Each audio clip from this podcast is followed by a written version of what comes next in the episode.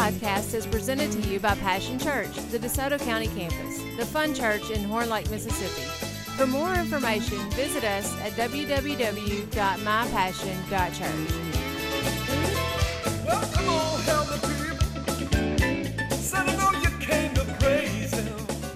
This is our path forward. So I- right now, I want you to give a nice Passion Church welcome to one of our own, one of our finest, Mr. Nicholas Mitchell.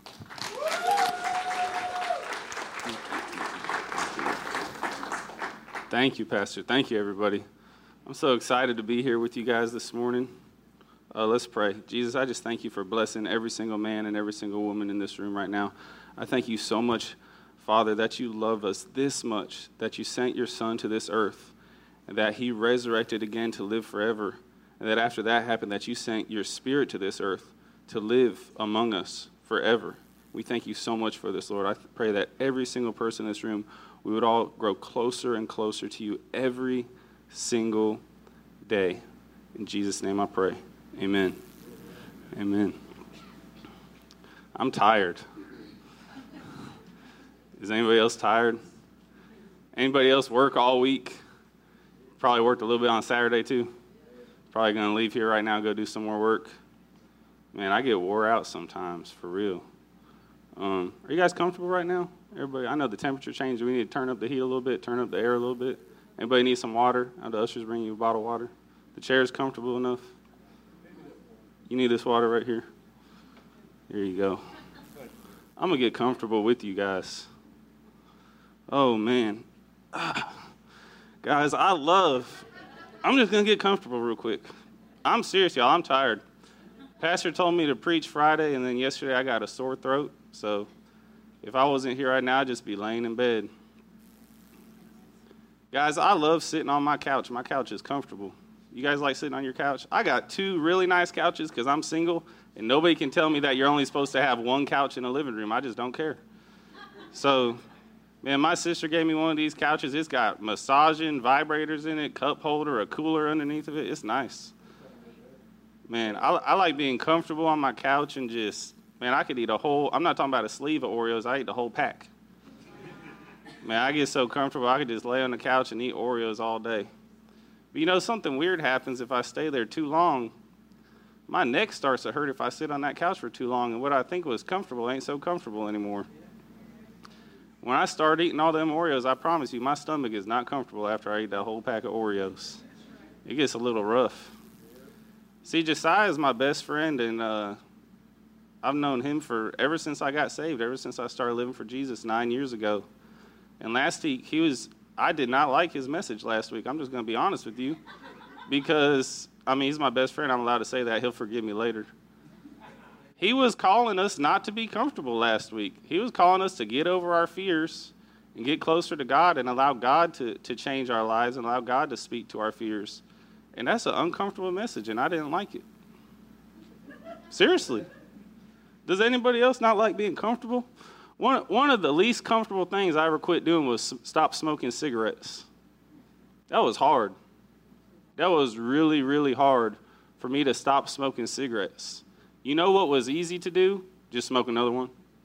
It was really comfortable for me to just smoke another cigarette. And I felt like, oh, it was relieving my stress. It was helping me to relax. It was helping me chill out. That's what my brain was telling me. But really, the effects of the cigarette were doing the opposite on my body. It was making me more jittery. It was making me more stressed out. It was making me more tired. Man, when I quit smoking cigarettes, I felt like Superman. I could run a quarter mile around that running track. I had oxygen. I felt like I could fly up there with the airplanes. See, a lot of the stuff that we feel like is comfortable is really fighting against us. It's really making us uncomfortable. Man, there were some people in the Bible that were in some uncomfortable situations too. Think about Daniel, right? They told him not to pray. You're not allowed to pray to God anymore. This guy gets thrown in a lion's den where lions are supposed to kill him and eat him alive. That sounds pretty uncomfortable. But see, God's Spirit was there with him, comforting him the entire time. See, in John chapter 14, verse 16, Jesus said that when he ascended to heaven, that Father, Father God was going to send Holy Spirit, who's going to be our comforter. You see that word right there on the screen where it says advocate? If you look in the footnotes, that word can also be translated as comforter. So it says, And I'll ask the Father, and he will give you another comforter who will never leave you. See, the Holy Spirit is our comforter. So when we step out of our comfort zone and we get into those uncomfortable situations like off the couch, eating healthy food, uh, stop smoking cigarettes, stuff like that that I've been through in my life, the Holy Spirit is there with us, comforting us all along the way. And what we find out is the, the earthly comforts that, man, people have spent $1,000 just to go on a vacation and be comfortable, right? Just to buy a new, new nice recliner to try to help themselves feel comfortable. But a lot of that stuff, it feels like it's comfortable, but it's really just wearing on us, wearing us down slowly and slowly and slowly. But see, God is taking care of us even in the worst moments. He's there to comfort us. I do a whole lot of really uncomfortable things every single day. My uh, phone stopped charging right. The charger port on it broke. And so for like three years, it hasn't been charged right. I've been having to slam the charger in there 10 different times to try to get it charged up so I could get all, all the things that I normally do on my, on my phone, all the information I do, all the calls and emails I make and everything. And uh, so I finally went to uh, the T Mobile store and got a new phone. And I wasn't comfortable because the workers there didn't greet me, right? And I sit down with a table with them, they start laying out the plans. And then they start giving me stuff I didn't even ask for, charging stuff on the bill, giving me a phone case and stuff I didn't ask for, and all these different things, protection. And they never even asked me, they just charged the card. So I was uncomfortable. Well, I did something really uncomfortable, and I started telling this young lady about Jesus, right? And then I left there to Walmart to go buy a, a charger, because they changed the charger on the iPhones now, it's a different type of charger, and buy a, a case for the phone and uh, I did something else uncomfortable. I started praying for the lady at Walmart. She said, pray for her kids. One of her coworkers come up and said she had a, a sore back Saturday, uh, Friday night. And so I prayed for her coworker's back. And then uh, she said her back felt the same after I prayed for her and it didn't work. And she, she was ready. I'm being dead serious. When I told this lady that Jesus had to pray twice one time for a guy to receive his sight back, she was like, oh, okay, yeah, you can pray for me a second time. Okay. If it's good enough for Jesus, if Jesus had to pray twice to heal somebody, okay. So we prayed for her back again. She said it felt better. Man, I told you I like Oreos. I like donuts too. I went to Mr. Donut. I got six tamales and three donuts yesterday. That's what I ate for lunch. It was really good. But I did something really uncomfortable. Well, you know I was comfortable after I ate those tamales. But I did something really uncomfortable, and I asked the lady behind the donut counter yesterday at 12 o'clock. I said, hey, do you need prayer for anything today? and I prayed for her. That was really uncomfortable. See, God is calling us out of our comfort zone. Your comfort zone is easy to stay in. It's easy to stay in your comfort zone, go to work, talk to your family, talk to your couple friends. But God is calling us out of our comfort zone. Uh, this past weekend, I actually wasn't here when Josiah preached last week. I had to watch the sermon on YouTube. And this past weekend, when I was gone, I was in Minneapolis, Minnesota, uh, with this group of evangelists called Pulse. And I get there, and they didn't really give me any instructions of, of what I was supposed to be doing to help a minister that weekend. And I find out they say, Oh, you're washing people's feet tonight. I said, Okay, cool. So we have a, young, hundred young people and I'm one of the people that's going to pray for them and wash their feet at the end of the first night's Friday night service. And so they show us how to do it. We got bowls and waters and towels and everything. Because, uh, you know, Jesus washed the disciples' feet.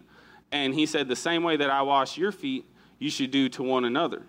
So, yeah, it's, a, it's an illustration of how we're supposed to serve each other, right? How we're not supposed to consider ourselves as better than anybody else, but how we're just supposed to serve each other. So I'm telling you guys that me, I'm only 30 years old, but being down on my knees for an hour straight washing 10 different young people's feet, that was uncomfortable.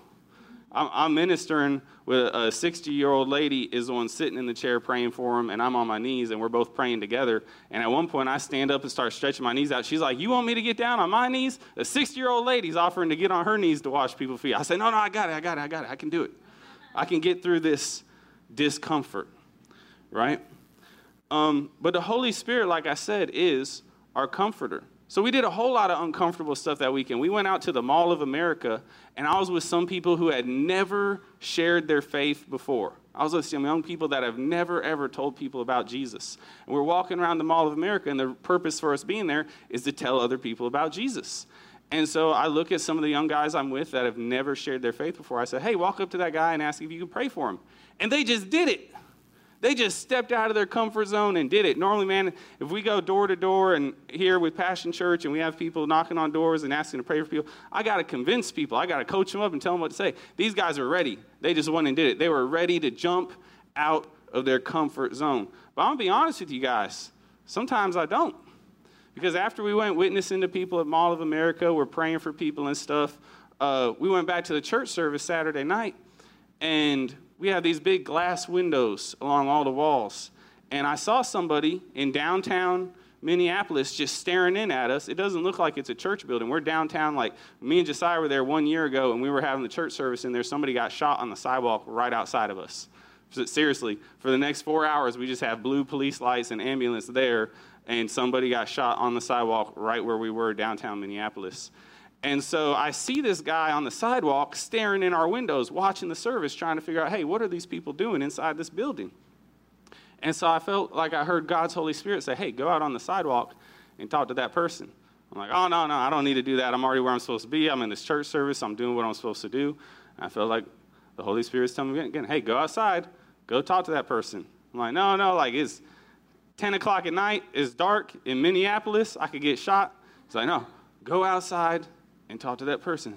So I get up, I leave the church service, I go out the back door to get on the sidewalk, and I don't even get to talk to that guy. God just used him to get me up out of my seat. There's another guy standing by that door. As soon as I walk out, he says, Hey, what are you guys doing in there? I end up talking to this guy for 30 minutes. He was already a Christian, he just wasn't really actively following God. And I got to pray for him, and when I prayed for him, he received God's Holy Spirit for the first time. Now, you might be asking yourself, what in the world does that mean? Well, when I prayed for this guy, uh, he said that he just felt like a weight lift off of his shoulders. He said that he felt like there was all this uneasiness in him. And then after I prayed for him, he just felt like he was at peace. And it says in Matthew chapter 11, verse 28 through 30.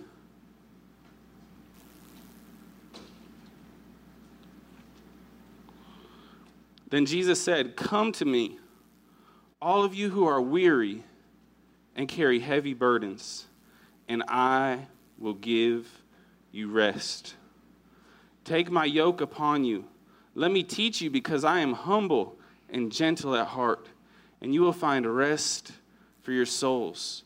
For my yoke is easy to bear, and the burden I give you is light. Well, that sounds pretty good to me because, like I told you guys, I'm tired.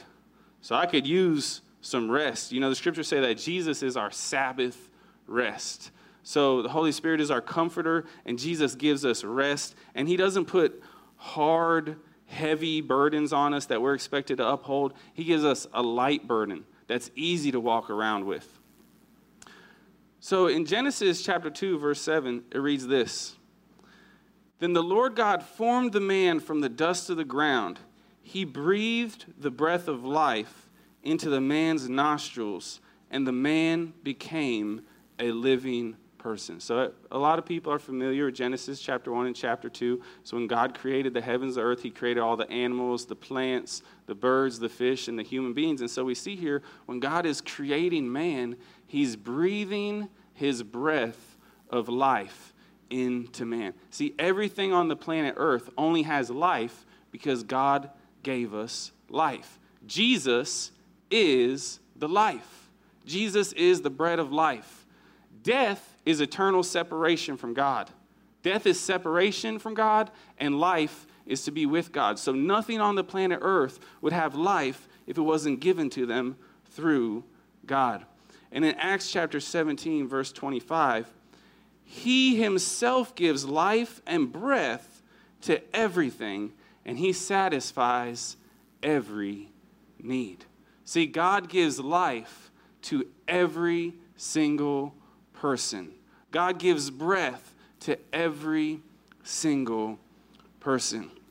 And then we start seeing that breath and life and wind is all related to the Holy Spirit. When we look at John chapter 20, verse 22, then Jesus breathed on them and said, Receive the Holy Spirit. Okay, so nothing on the planet Earth has life apart from God. Now, let me ask you guys this. If you love Jesus, if you're a disciple, that means you follow God. If you're saved, if you're a brand new person, like, man, I, I, used to do some old stuff. I used to do some really, really bad stuff. I was a totally different person, right? I'm not that person anymore. I'm a new person. So you say, hey, I'm a new person. I live for Jesus. I love God. Stand up on your feet for me. I want to see who I'm talking to. Am I talking to a bunch of Christians in here, or, or what do I have going on? And don't just don't feel like you got to stand up. Tony, you were the last one. That means you're the least sanctified. That's okay. Oh, really? It's my dad. All right, I feel like, is that 100% pastor? Is that everybody? That's almost everybody? All but like one or two friends? All right, awesome. Thank you guys so much. Y'all can sit down. I just wanted to make sure that I knew who I was talking to tonight or to this morning. So almost every single person in this room said, Hey, I am saved. Well, I got news for you guys. When you got saved, you received God's Holy Spirit, right? It says in Titus chapter 3, verse 4 through 6, but when God our Savior revealed his kindness and love, he saved us not because of the righteous things we had done, but because of his mercy. That means that we're not good enough to be saved. We're not good enough to be God's children. We're not good enough to go to heaven. He washed away our sins, giving us a new birth and new life through the Holy Spirit. He generously poured out the Spirit upon us through Jesus Christ our Savior. So that means when every person in this room got saved by Jesus Christ, that we also received the Holy Spirit. And in Romans chapter 8, verse 15 through 16 backs this up. So you have not received a spirit that makes you fearful slaves, right, Josiah? That's what Josiah talked about. He's talking about not being afraid anymore, not being a slave to fear last week. Instead, you received God's Spirit when He adopted you as His own children. So that means when you got saved, when you became a Christian, you got adopted into God's family. Okay? God adopted you as His son or as His daughter. And when that happened, you received God's Spirit. So when you were adopted as God's son or as God's daughter, you received His Spirit. Now we call him Abba Father, for his spirit joins with our spirit to affirm that we are God's children. So that means, let's back up. God gave life to every person on earth. When he created man, he breathed his spirit into man. And all of us, when we got saved, when we gave our life to Jesus, we received God's spirit. But I want to be honest with you guys. A lot of times, it feels like I would be more comfortable if I went back to that old person. If I went back to what I used to do. See, there's comfort in familiarity. If we're already used to something, we're already familiar with something, there's comfort in going back to that. Why are we comfortable saying hi to our coworkers and our friends, but we're uncomfortable walking up to a stranger and talking to them because we're not familiar with that person. We don't know how they're going to respond to us, we don't know what is going to take place. But see, we're in a war zone. There's spiritual warfare happening here. There are people on this planet Earth that do not have a relationship with Jesus. And all of us in this room, we have been called to spread his truth and to his love to all of the people on the planet. When you got saved, you received God's Spirit. But you might say, Nick, I don't just walk up to people and, and tell them about Jesus like you. I don't just walk up to people and pray for them like you. Well, don't let me fool you, because a lot of times I don't want to either. Tuesday night, I was eating chicken wings, and when I was eating chicken wings at the chicken wing store, I had a meeting right across the street. So I was eating right there in the store. I was about to go to a meeting across the street at my friend's church, and uh, this couple walked in and they asked me if the wings were good. I said, Oh, yeah, they're great. They're really good. I just started coming here. And then uh, when they were about to leave, I felt like the Holy Spirit was telling me, give them that Christian bracelet on your arm. Hand it to that young lady when she leaves. And so, I mean, I just shared some story with you guys, man. We were in Mall of America last weekend, and we walked up to a group of six teenagers, and I talked to them, and two of them gave their life to Jesus. Uh, Mall of America is where, I don't know if you remember, about a year ago, somebody got arrested for witnessing in Mall of America. And then after he got arrested for witnessing, he went back with a bright neon yellow shirt, didn't say a word, didn't witness anybody, but on this bright yellow shirt is said something about Jesus, like Jesus saves, and then he got kicked out again, right? So this is where we were actively witnessing, and when we were there, I got kicked out of the M&M store for telling people about Jesus, okay? And then when we were done, when we were leaving, I walked up to three security guards. Keep in mind, I have a bright purple hat on that says, Can I pray for you, right? And so I walk up to the three security guards, and I say, Hey, you guys got to look out. There's some crazy people running around causing a ruckus telling people about Jesus. And they're like, oh, really? And two of them walked off. Well, so then there's just one more security guard standing there, and I say, uh, so do you need prayer for anything? She's like, what? Like, she, she didn't know what was happening. I, I said, do you need prayer for anything? She looks all confused. She's like, no. I said, I said, no, really, it's okay. Like, nobody's watching you right now. Like, you're not going to get in trouble. Do you want prayer for anything? She goes, Oh, no, I'm okay. I said, Okay, thank you so much for protecting us. Thank you for your service. I really appreciate you. She said, Oh, thank you for your support. And we left. So I, am out here doing this crazy stuff, telling people about Jesus all the time, right? But I was afraid to take one little Christian bracelet off my arm and hand it to a stranger when they're walking out of the store. See that so what the reason I'm using this illustration, this story to tell you is that stuff comes against all of us, right? I can stand up in front of a room of people and tell them about Jesus. God tells me to get, hand one person a bracelet, and I chickened out. Okay? But if you find that you're chickening out more often than you're chickening in, then maybe it's because you haven't received the tools necessary, the gift necessary to go out and share your faith. Because in John chapter 14, starting in verse 12, it reads as follows I tell you the truth, anyone who believes in me will do the same works I have done, and even greater works, because I am going to be with the Father. So that means if you believe in Jesus, you're going to do greater things than Jesus did. You can tell whole crowds about Jesus. You can pray for people and they'll be miraculously healed. You can tell a demon to leave and somebody will be set free and the demon will leave. You can walk on water. You can pray for a mountain to move and it will move. You can pray for somebody that just died to come back to life and they'll come back to life. You say, Nick, you're sounding a little crazy. Really, it sounds like I'm reading my Bible all right? Because this stuff is in the Bible, and I know it sounds a little weird, but I'm a product of it. When I was a year and a half old, I had cancer, and my mom and my dad prayed in Jesus' name for me to be healed, and I'm healed of the cancer, okay?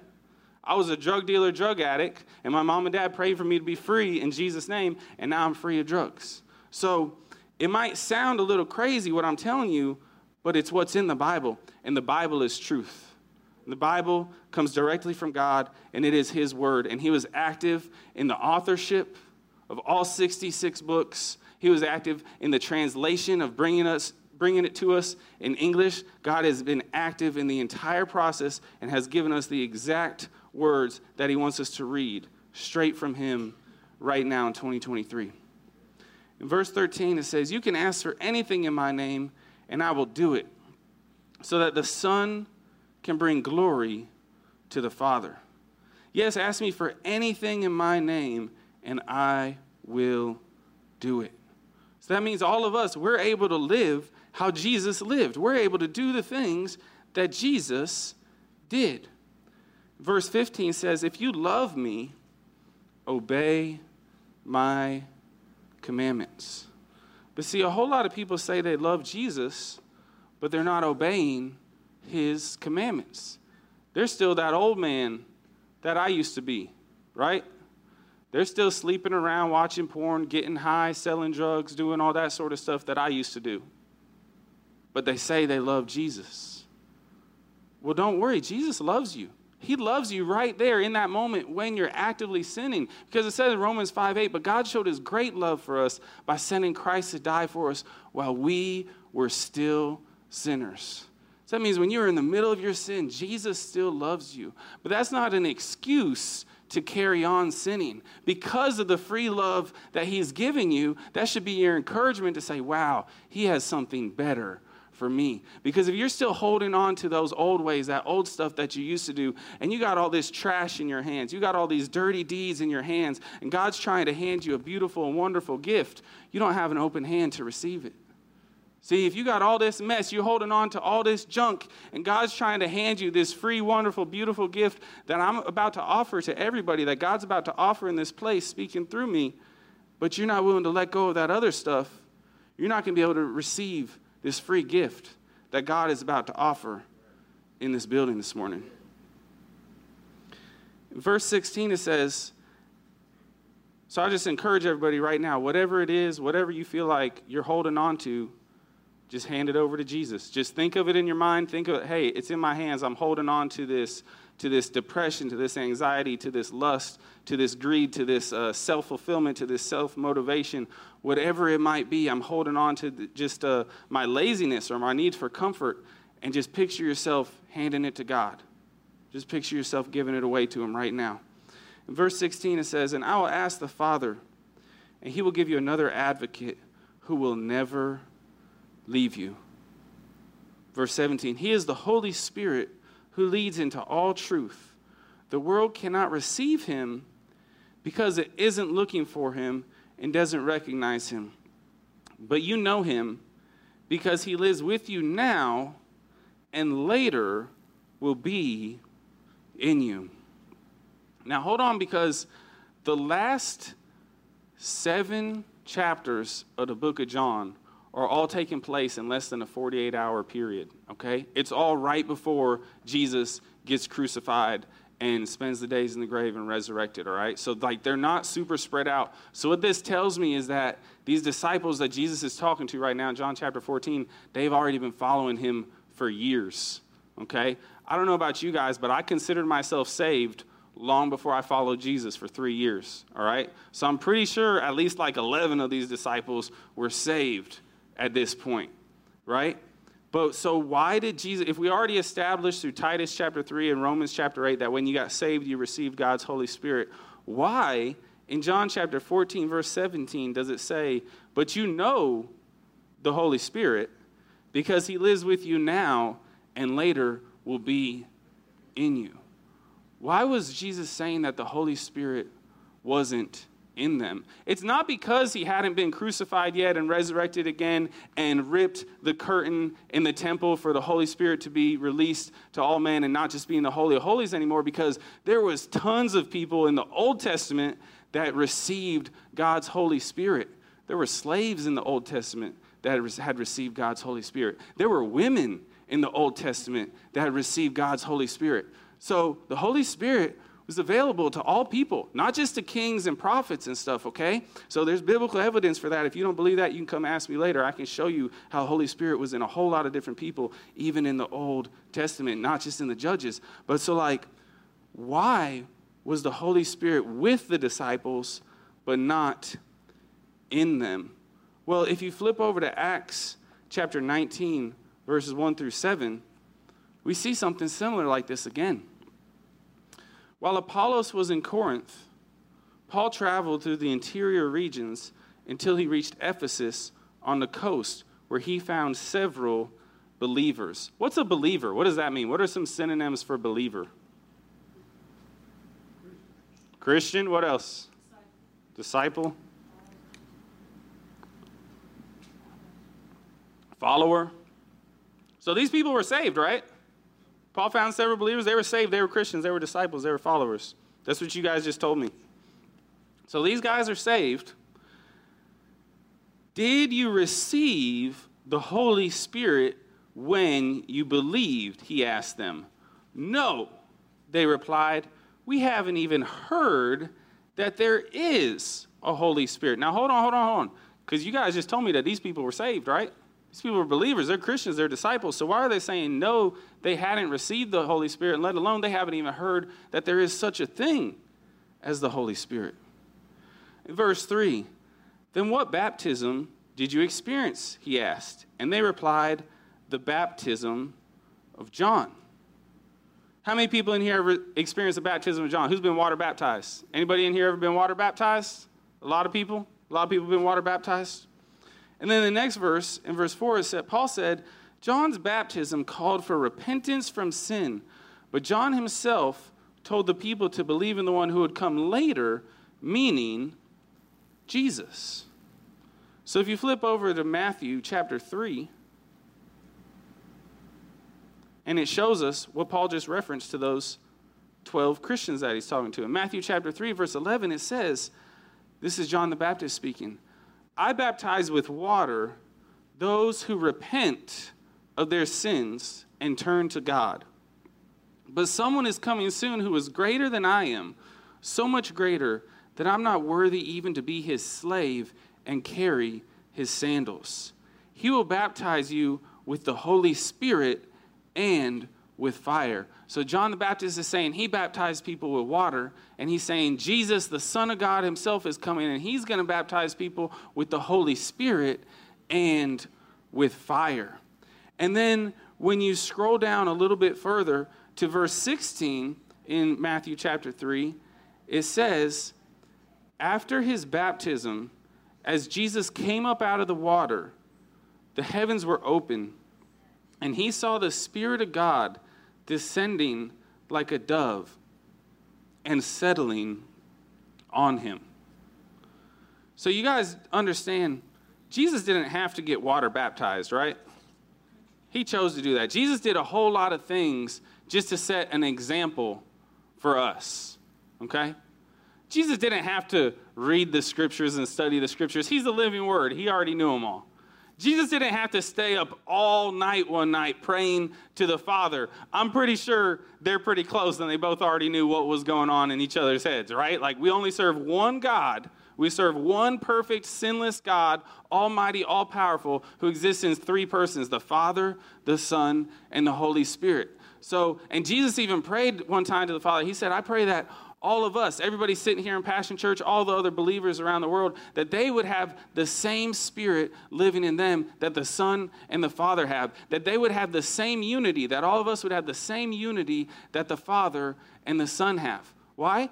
All of us have the same spirit living in us. We all have the same God, we all have the same Word of God, so we all have the same playbook. We all have the same rule book and know what to do. We all serve God for the same common purpose. So Jesus didn't need to get water baptized, right? Like he's God, okay? But he did it so the scriptures could be fulfilled, so that the prophecies could be fulfilled. So in verse 16 in Matthew chapter 3, after Jesus is water baptized, he comes up out of the water. The heavens were open, and he saw the Spirit of God descending like a dove and settling on him. So here we're seeing again that water baptism has already taken place. And then we see the Holy Spirit resting, settling on Jesus. Okay? So there's two different things. Jesus got water baptized, and then the Holy Spirit settled on him. And what's interesting is it's not until chapter 4, the next chapter after this, when Jesus' public ministry begins. So before Jesus, before God Himself, 100% God, 100% man, began His earthly ministry here, he got water baptized, and the Spirit settled on him. And then when we go back to Acts chapter 19, it says in verse 5 As soon as they heard this, they were baptized in the name of the Lord Jesus. And most of us in here, we said we've already done that. We've already been water baptized in the name of the Father, the Son, and the Holy Spirit, right? Then in verse 6, then when Paul laid his hands on them, the Holy Spirit came on them, and they spoke in other tongues and prophesied. There were about 12 men in all. So we're seeing multiple instances here where we know that all human beings on the planet Earth, that God breathed life into them.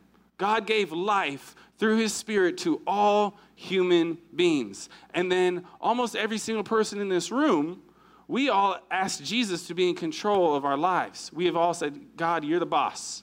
I'm living for Jesus. I'm following you. Whatever you tell me to do, I want to do. Wherever you tell me to go, I want to go. Whatever you tell me to say, I want to say. Whatever you want me to be, I want to be. So we're living for Jesus. We're not living selfishly for our own selves anymore. We're following Him. So we have God's Spirit in us. But then we're seeing that, hey, some people that we're seeing in the Bible, they were saved, like in Acts chapter 19, or like the disciples in the Gospel of John, chapter 20. They were following Jesus, but they hadn't yet received the Holy Spirit. See, when I was a few years old, our parents had us in church eight days a week. And one, and I don't know if you guys know, my mom's always late. She is always late. Me and Sarah used to lie and tell her that stuff started 30 minutes before it started. So if church was at 10:30, we said, "Mom, church starts at 10 today." Okay? If there was a baseball game at 7 o'clock, we said, Mom, the baseball game is at 6:30. We would lie to mom and we would show up like 28 minutes late, which is really two minutes right before it started, so we were covered. Okay? So so we found a way to get my mom there on time or close to it. And one day, as my mom, of course, because we're late, is trying to rush us out the door and get us to church on time, I'm having, I'm just this little kid, and I'm having like this spiritual moment with God where I'm like, God, I, like, I want to follow you. I want to be yours. I want to be your son. I want you to be in charge, right? Like I'm like as this little kid, a few years old, I'm giving my heart to Jesus, right? Like I'm I'm choosing to accept God as my savior. I'm choosing to follow him. And my mom's like, "Yeah, that's great. That's great. Come on, we got to go. We got to go, right?" So so we're cuz she's being a good mom, she's getting us to church, right? So I had this moment where like, "Hey, I'm choosing to give myself to Jesus." But in that moment, I hadn't yet received his Holy Spirit. I fell away. I started doing a whole bunch of drugs. I started doing a whole bunch of really crazy stuff that I had no business doing that I should have never done. I didn't start that day as that little kid and just start walking around telling people about Jesus. I had not yet been equipped and prepared to go out and share my faith. And how do you get equipped? Well, you got to receive the free gift from God that He's offering you right now. If you turn to Acts chapter 1, basically what happens is in verse 4, Jesus was eating with his disciples and he commanded them, Do not leave Jerusalem until the Father sends you the gift he promised, as I told you before. So, Jesus has already given the disciples the Great Commission. He's already said, hey, go out into all the world, baptize people, tell them to follow you, make disciples, do all this stuff.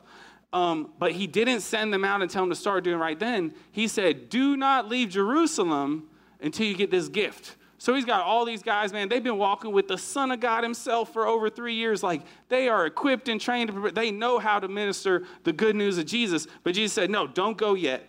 Wait until you get the gift.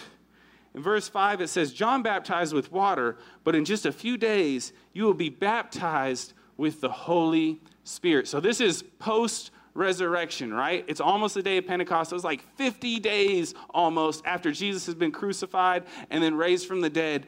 And he's telling his disciples, don't go out and tell everybody about me yet. Don't go out and make disciples. Don't go out and plant churches. Wait right here until you receive the Holy Spirit.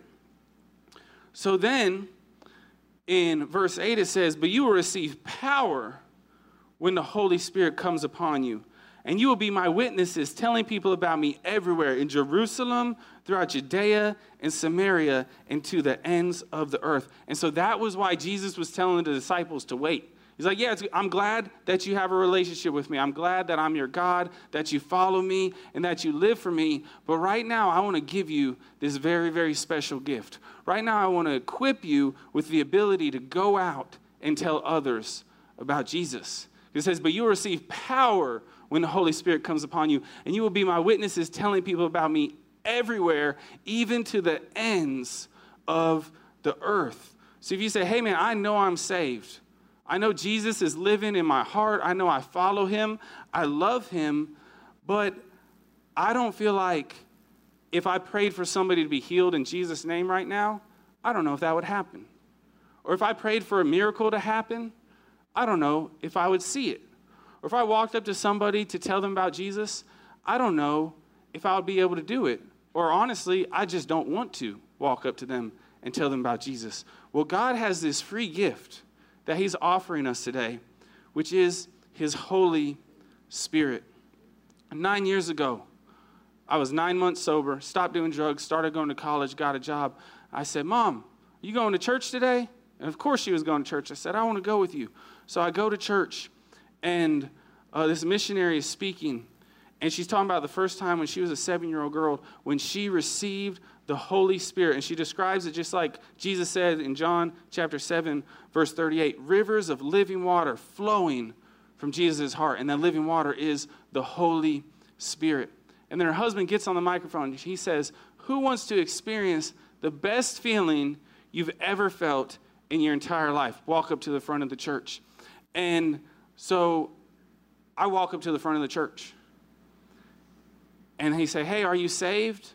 I say, Yeah, I believe all that. I, I, believe Jesus is God. I know that I'm wicked. I've messed up. I've done terrible things. I want God to forgive me of those things. I believe that Jesus rose again to live forever. Because I believe those things, I get to live with Him now forever, and I want to put all of my trust into Jesus. I say, Yeah, yeah, I believe that. I believe that. So then a couple men from the church stand up and they gather around me and they place their hands on my shoulders. They tell me close my eyes and put my hands in the air. Don't worry about any of my problems. Don't worry about what I'm about to do today, tomorrow, what's going on. Right now, just focus on God. And they prayed for me, and I felt the best feeling I had ever experienced in my entire life. Imagine what do you think a hug from God would feel like? If God came down to earth right now and wrapped you up in a warm embrace and gave you a bear hug, what would that feel like? You can have the living God of the universe personally wants to live inside of you. He wants to strengthen you and give you power. Holy Spirit is God, and God wants His Holy Spirit to be living inside of you every minute of every day because something crazy happened. When I felt God's presence that day for the first time nine years ago, it felt better than any drug I'd ever done, felt better than sex, felt better than anything in the world that you've ever experienced. And I went back to that church the next Sunday and I felt it again.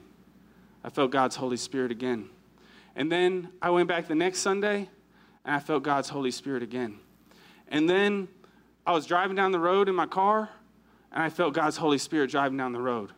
And then I was sitting alone in my bedroom and I felt God's Holy Spirit in my bedroom. And now every single day when I wake up, I get to be led by God's Holy Spirit. Now, every single day, God's Holy Spirit is living inside of me, and I get to have a relationship with Him. I get to follow Him. I get to do what He wants me to do instead of what I want to do. So, Jesus tells the disciples, Don't leave Jerusalem until you receive the Holy Spirit.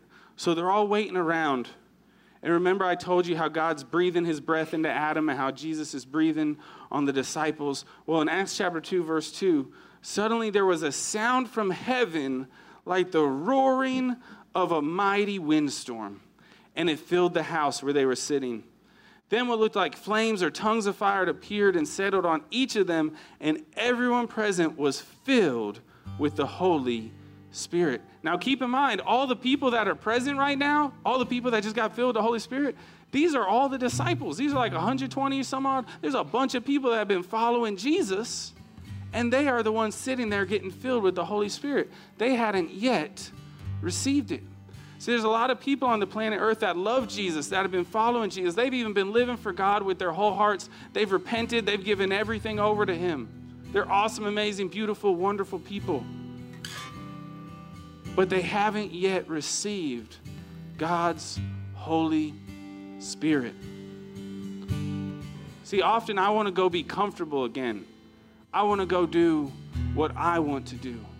But it's only through God's power that I'm able to do what He wants me to do.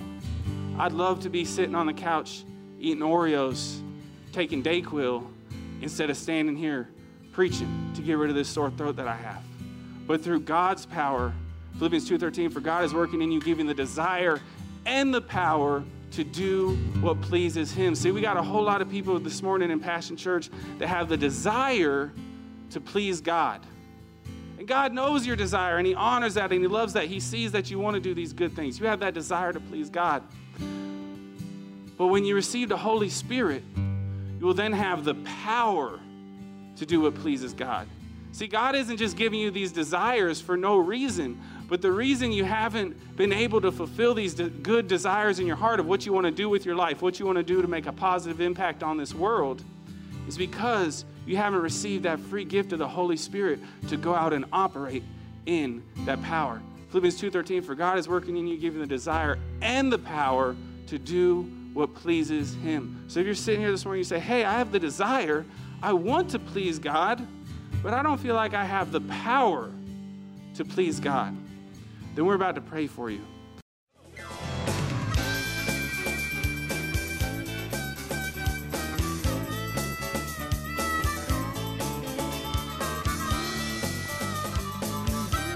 Thanks for listening to the podcast today. We hope you enjoyed it and that it inspires you to live out God's Word. For more information, visit us at www.mypassion.church.